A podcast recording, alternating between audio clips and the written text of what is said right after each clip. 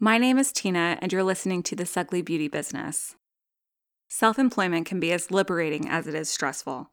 Here are five quick tips for being the best boss you've ever had. First, invest in yourself and your business. Your continued success relies to an appreciable degree on your willingness to invest in yourself. Your education should never stop, nor should your business planning and development.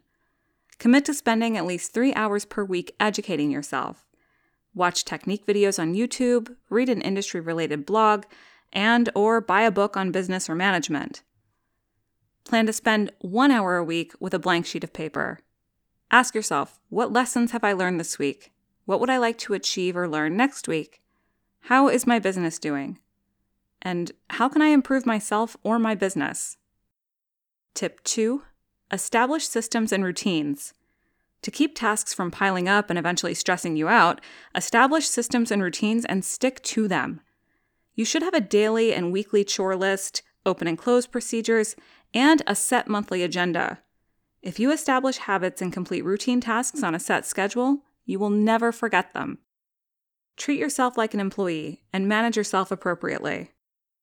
Tip number three respect yourself and your salon, and require others to do the same. Keep your personal and professional lives separate.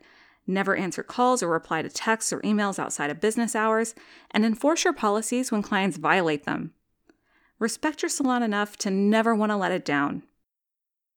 Strive to stay professional at all times. Just because you work for yourself doesn't mean you can arrive to work late, dress sloppily, or behave inappropriately.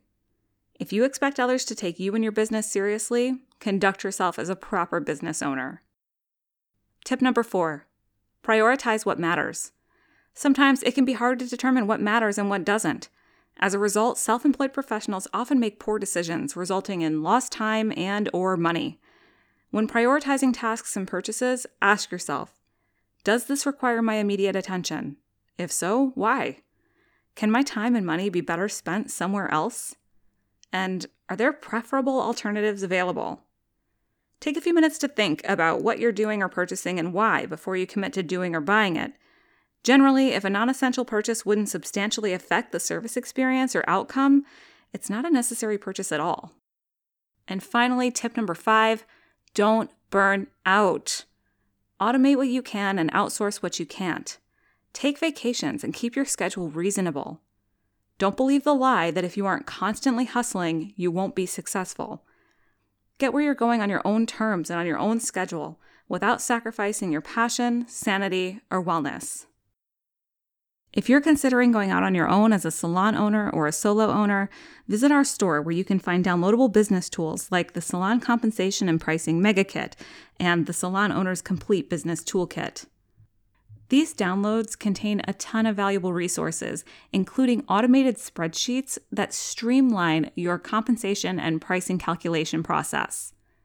I hope you found these tips helpful, but if you'd like, I actually created an online quiz, partly to test my new online learning management software, that you can actually take to determine whether or not you're capable of self management.